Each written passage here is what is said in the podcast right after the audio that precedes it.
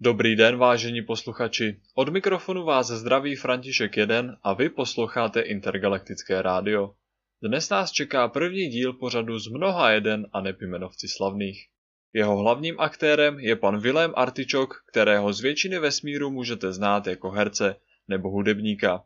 Než se do toho pustíme, musím vám sdělit, že naše vysílání je určeno pouze pro vesmíry, ve kterých je Země součástí Kosmické federace o čemž byste určitě věděli. Je nám také známo, že záznamy našeho vysílání se mohou dostat i do méně vyspělých vesmírů.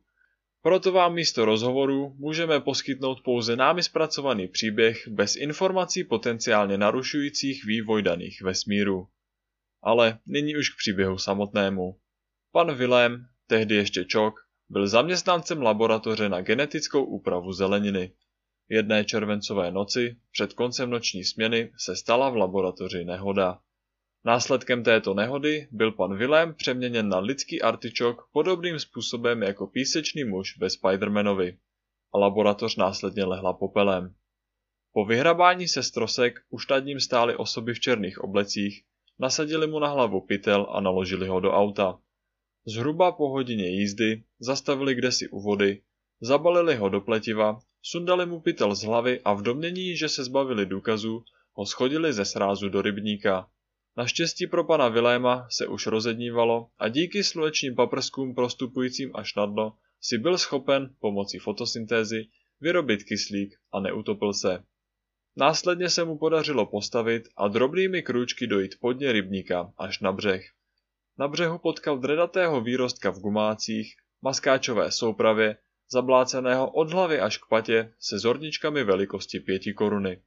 Zdálo se, že přesvědčit výrostka o tom, že je pan Vilém skutečný a potřebuje pomoc, bude nadlidský úkol. Ale naštěstí, tou dobou už byl svým způsobem nad člověk a tak to šlo celkem snadno. S výrostkovou pomocí si pan Vilém zavolal záchranku a byl převezen do nemocnice.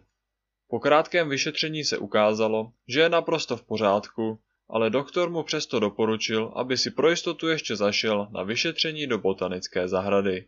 Toto všechno se odehrálo zhruba před třemi měsíci a já se tento týden za panem Vilémem vrátil, aby se se mnou podělil o pokračování svého příběhu. Po krátkém pohoštění ve svém skleníku mi řekl, že se nyní soudí, jednak kvůli přeměně na artičok, dále kvůli pokusu o jeho okamžité odstranění a nakonec s vegany. Vegané ho totiž obvinují z toho, že přišli o své privilegium a společnost je vnímá jako kanibaly. Těmto obviněním však nečelí pouze pan Vilém, ale i celá jeho organizace s názvem Jídlo je kamarád, ne jídlo. Tato organizace pomáhá lidem s podobným osudem. Jejími členy jsou David Pasta a Jeremy Makarounik jako těstoviny, Roman Kukumberg jako okurka a Milan Guláš. Dozvěděli jsme se také, že Tomáš Řepka již ze zřejmých důvodů není členem organizace a také, že svěřovat mu získané finanční prostředky nebylo moudré. Co se týče všedního života, pan Vilém nepotřebuje jíst, pouze pít a pořídil si lampu na pěstování marihuany, aby si mohl dopřát denní dávku sluníčka, když je zataženo. Většinu času tráví na zahradě ve svém skleníku nebo v přírodě a v noci spí ve svém domě. Dále nám řekl, že se ho neustále snaží kontaktovat společnosti natáčející hambatá videa, jelikož mají zájem o jeho út ve tvaru artičoku. A i to je prý hlavní důvod, proč není s Romanem Kukumbergem k vydržení. On totiž nemůže přestat mluvit o svém, nyní obrovském, úspěchu u žen.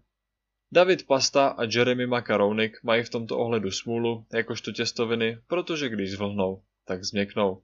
Nejhůř je na tom ovšem Milan Guláš, který se stal neforemným a připomíná Pokémona jménem Muk. Na závěr nám pan Vilém řekl, že peníze utržené z očkodného by rád investoval do pomoci členům své organizace a hledání planety s inteligentními rostlinami, potažmo těstovinami. A to byl příběh pana Viléma až do posud. Já s ním samozřejmě zůstanu v kontaktu a o dalším vývoji vás budu informovat. To bude pro dnešek vše František jeden se loučí a u dalšího vysílání. Naslyšenou.